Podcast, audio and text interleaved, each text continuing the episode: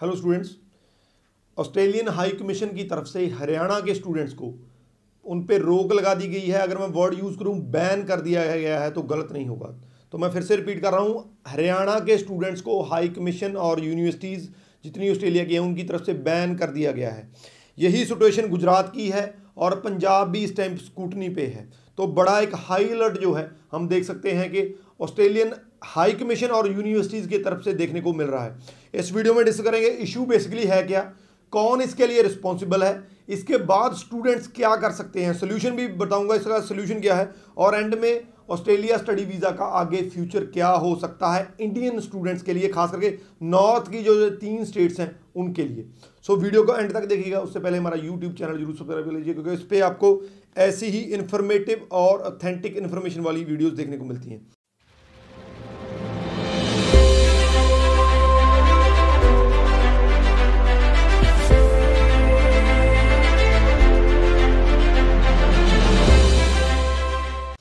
बात करते हैं जो हाई कमीशन और ऑस्ट्रेलियन यूनिवर्सिटीज़ की तरफ़ से जो न्यूज़ आ रही है। न्यूज़ ये है कि जो हरियाणा है, वहाँ के स्टूडेंट्स को एक तरह से बैन कर दिया गया है कि वहाँ पे किसी भी बोर्ड या यूनिवर्सिटी से जो भी स्टूडेंट वहाँ से जो है, जिसने स्टडी की है, उसको वो एडमिशन नहीं देंगे या वीज़ा नहीं देंगे।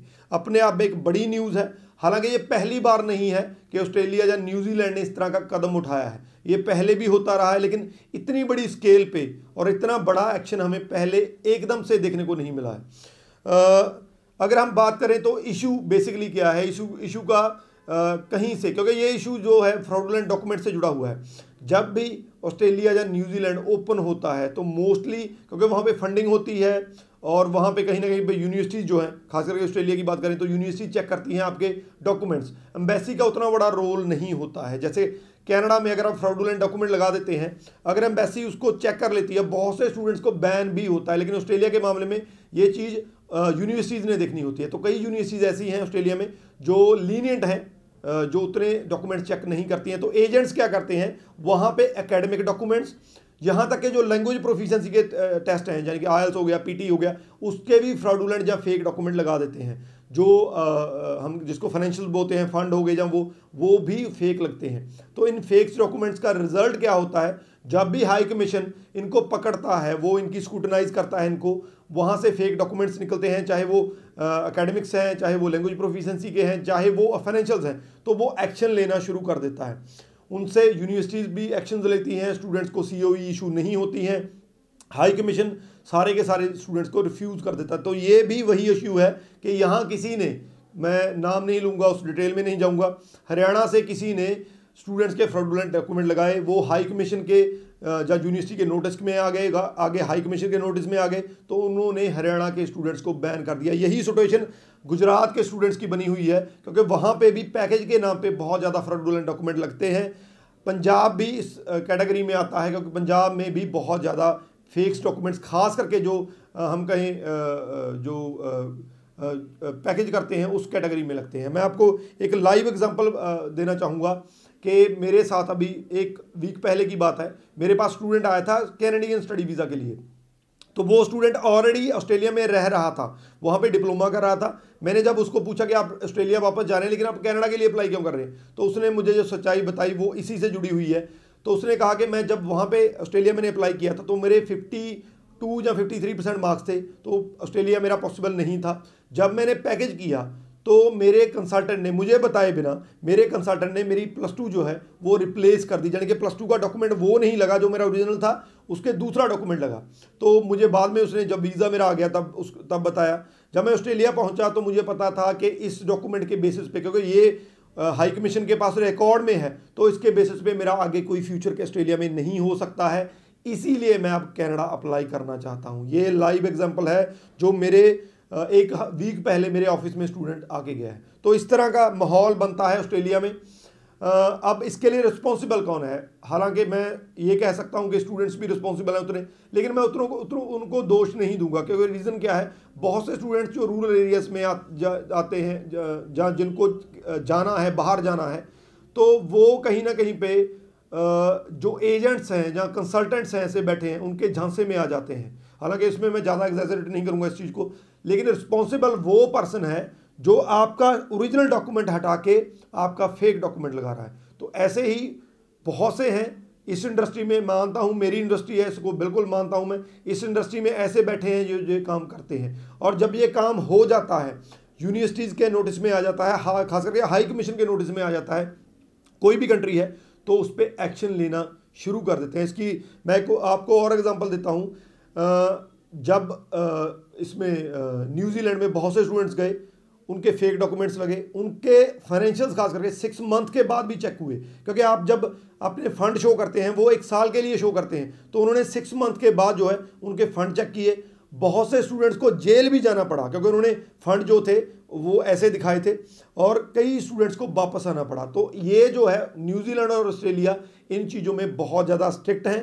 तो इसमें जब भी आप कोई फेक डॉक्यूमेंट लगाते हैं तो आप वीज़ा ले लेंगे उसको लगा के। लेकिन आगे चलकर आपको दिक्कत आएगी, या तो वापस आना पड़ेगा, या आपके खिलाफ कोई ना कोई एक्शन हो सकता है। तो ये इस चीज़ की सच्चाई है। सच्चाई ये भी है कि स्टूडेंट जो हैं, वो उस एजेंट के हाथ में अपने वो दे देते हैं, उसके बाद एजेंट फेक डॉक्यूमेंट लगाता है। बहुत से स्टूडेंट इस तरह जाते हैं, सच्चाई ये भी है। अब रिस्पॉन्सिबिलिटी जो भी है, जिसकी भी है, पर है बहुत ही ज़्यादा अनफॉर्चुनेट। अब, ये जो हुआ है, ये आमतौर पे होता रहता है, इसमें कर क्या सकते हैं? देखिए सिंपल है। मैं यही कहूँगा, हालाँकि इस पर मैं अलग से वीडियो बनाने जा रहा हूँ, क्योंकि ये इंसिडेंट बहुत बड़ा है। हालाँकि मैं इस पर नहीं करना चाहता था कि आप ये जो स्टूडेंट है, यही ऑस्ट्रेलिया अप्लाई करें, लेकिन फिर भी आप बनाना पड़ेगा। तो आप, मैं बता देता हूँ, दो या तीन शर्तें अगर वो पूरी करते हैं, तभी ऑस्ट्रेलिया का पंगा लीजिए। अगर ऑस्ट्रेलिया वो शर्तें आप पूरी नहीं करते हैं तो उनमें से कोई ना कोई डॉक्यूमेंट आपका फेक लगेगा। सबसे पहला आपके जो एकेडमिक्स हैं वो बहुत बढ़िया होने चाहिए। खासकर टेन प्लस टू वालों की बात करूँगा। आपकी जो परसेंटेज है सिक्सटी प्लस कीजिए। आपके जो आर्ट्स वाले स्टूडेंट्स हैं, आपके पास तीन या चार मेजर सब्जेक्ट होने चाहिए। अगर वो नहीं है, कोई आपको कह रहा है, मैं आपका वीज़ा लगवा दूँगा तो बहुत ज़्यादा चांसेस हैं कि आपकी वो टेन प्लस टू नहीं लगेगी एम्बेसी में।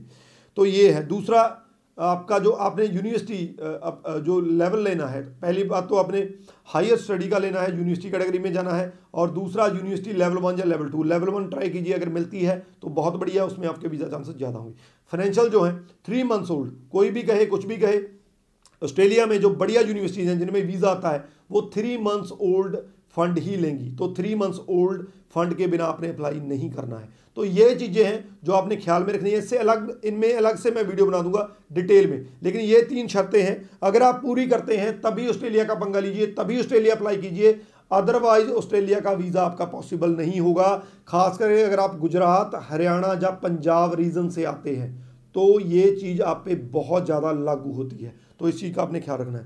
अब ऑस्ट्रेलिया का फ्यूचर क्या है? जब ऑस्ट्रेलिया फिर से ओपन हुआ था, मैंने भी आपके साथ वीडियो शेयर की थी, सब खुश थे एक्साइटेड थे कि ऑस्ट्रेलिया जो है, वो बहुत बड़ी गिनती में वीज़ा देगा, बहुत ज़्यादा लीनिट हो गया है, काफ़ी उन्होंने जो है जो स्टूडेंट्स को जो है प्रोवाइड करवाई कि हमने एम्बेसी भी वेव ऑफ़ कर दी है जो है वर्क परमिट ज़्यादा कर दिया है अनलिमिटेड वर्किंग हावर्स कर दी हैं। लेकिन आज जो सिचुएशन ऑस्ट्रेलिया की बनी है, उसको लेकर फ्यूचर कहीं ना कहीं पे, खास करके इन तीन स्टेट्स का वो चिंता में है। क्योंकि जब आप एक स्टेट को पूरी को स्कूटनाइज कर देते हैं, जहाँ से आपको ऐसे प्रोफाइल्स मिल रहे हैं, ऐसे डॉक्यूमेंट मिल रहे हैं तो हर एक के डॉक्यूमेंट अच्छी तरह से चेक होते हैं।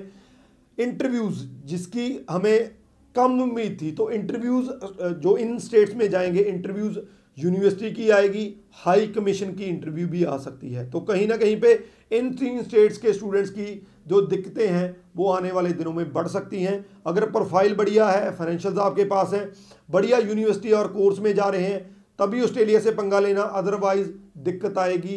अगर कोई फ्रॉडुलेंट डॉक्यूमेंट लगाएँगे तो ये भी पॉसिबिलिटी हो सकती है खास करके एकेडमिक जहाँ आपका जो लैंग्वेज प्रोफिशंसी आल्स या पीटी का है कोई भी ऐसा डॉक्यूमेंट लगाएँगे अगर वो प्रूव हो गया कि फ्रॉडुलेंट है तो आपकी फ़ीस भी जो है वो जा सकती है। तो इन चीज़ों का आपने ख्याल रखना है। आ, बाकी हरियाणा के जो स्टूडेंट हैं उनका मैं ये तो नहीं कहूँगा ये बिल्कुल परमानेंट बैन है टेम्परेरी एक वो आई है। तो अगर आपका क्रीम प्रोफ़ाइल है सारी शर्तें पूरी करते हैं तो आप अप्लाई कर सकते हैं। स्कूटरी होगी आपकी इंटरव्यू भी होगी हर एक चीज़ की वेरिफिकेशन होगी। अगर आप उस पर खड़े उतरते हैं तो ऑस्ट्रेलिया आपको वीज़ा दे देगा अदरवाइज़ दिक्कत आ सकती है। वीडियो के रिगार्डिंग अगर कोई क्वेश्चन है तो नीचे डाल दीजिए। Rajvi Chahal thank you so much